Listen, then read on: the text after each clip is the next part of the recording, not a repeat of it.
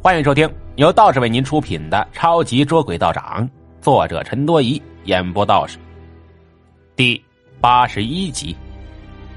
空间顶上全是冒着幽幽蓝光的灵石，下面光线是古怪的幽蓝色。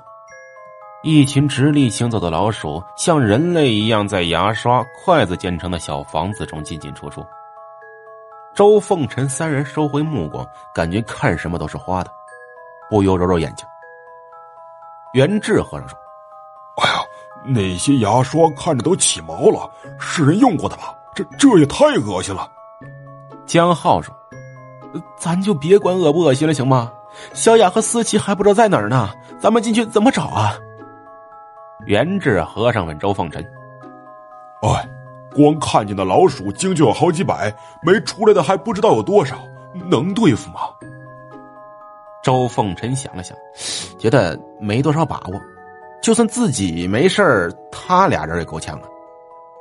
他从怀里掏出了一盒朱砂泥，小声说：“咱仨吧，在身上画朱砂印，这玩意儿能掩盖人类气味，然后开门往里冲。你们瞧见左面一排那个奇怪的草没有？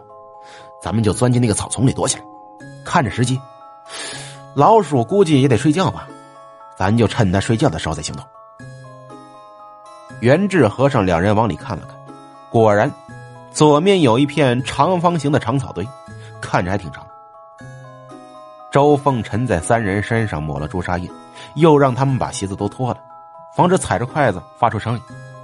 然后趴在门缝往里看，找到了一个老鼠少的时机，拉开门，上。三人猫着腰，顺着两间筷子、牙刷、小屋中间一溜小跑。迅速钻进荒草丛，一进去就感觉这骚气扑鼻，也不知道是什么鬼东西，但都没在意，对视一眼，拍着胸脯，感觉真是太刺激了。外面的老鼠精没有发现异常，依旧我行我素的走来走去，不知道在做什么。这三人就这么蹲了半小时，贼眉鼠眼的往外瞅了半天，但是连陈思雅他们的影子都没看到。而老鼠精们也没有睡觉的意思。周凤臣压低声音说：“ 这样下去不行啊，咱们到那边楼房那边吧，我感觉那里最关键。”三人弓着腰，一点点的往里挪。刚到那座小楼旁边，外面忽然响起一阵刺耳的叽叽声。那些老鼠精似乎很兴奋。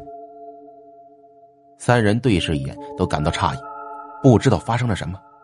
扒开草丛往外一看，只见小楼前的空地上聚集了几千只大大小小老鼠，看上去密密麻麻的。而老鼠们中间的一片泥地上也摆放着四口大铁锅，下面干柴燃烧，锅里的水滚开了。那些老鼠爪子上都抓着什么东西，就这么排着队的往锅里扔。没过多久，四口大锅都被扔得满满当当。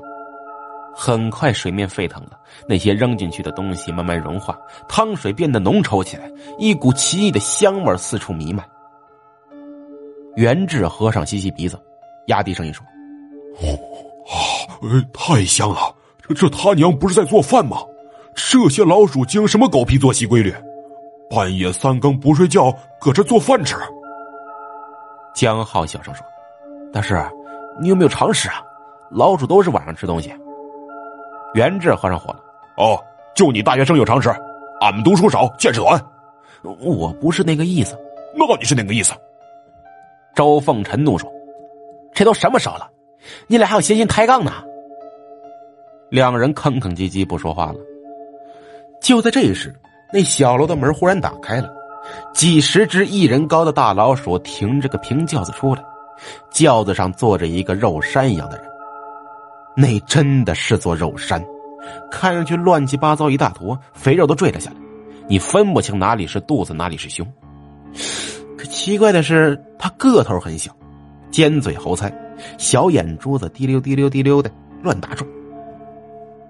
哎哎，元志和尚叫江浩，你看这货像不像你那故事中的保家仙儿啊？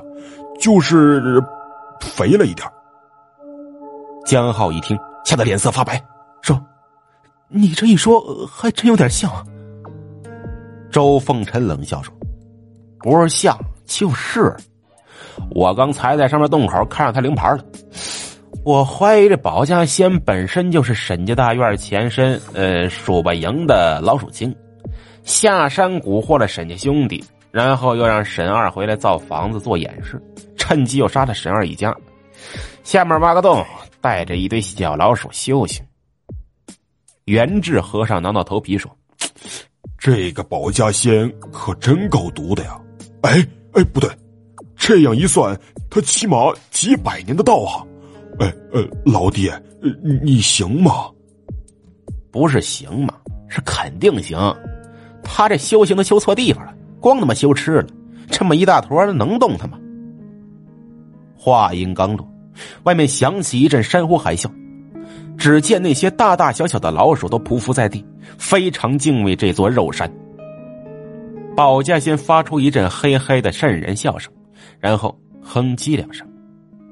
一群老鼠打小楼内抬出四个木头笼子，每个笼子里都有一个身上裹满白布的女孩子，看样子是准备把他们扔进大锅里煮了吃。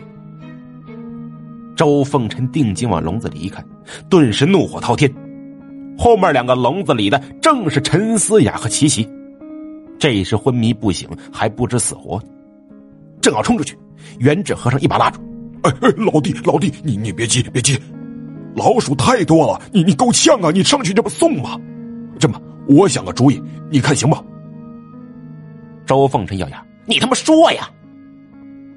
元志和尚说：“哎，你别管它成没成精，是老鼠都怕猫，对吧？”哎哎，你哥哥我口技还行，哎，别瞎想了，哎，先学两嗓子猫叫试试。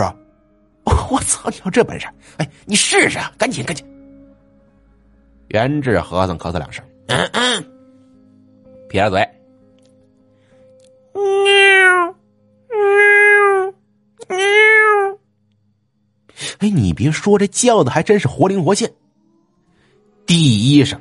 外面几千只大大小小的老鼠都打了个冷颤，第二声的时候，全部哆哆嗦嗦的趴在地上。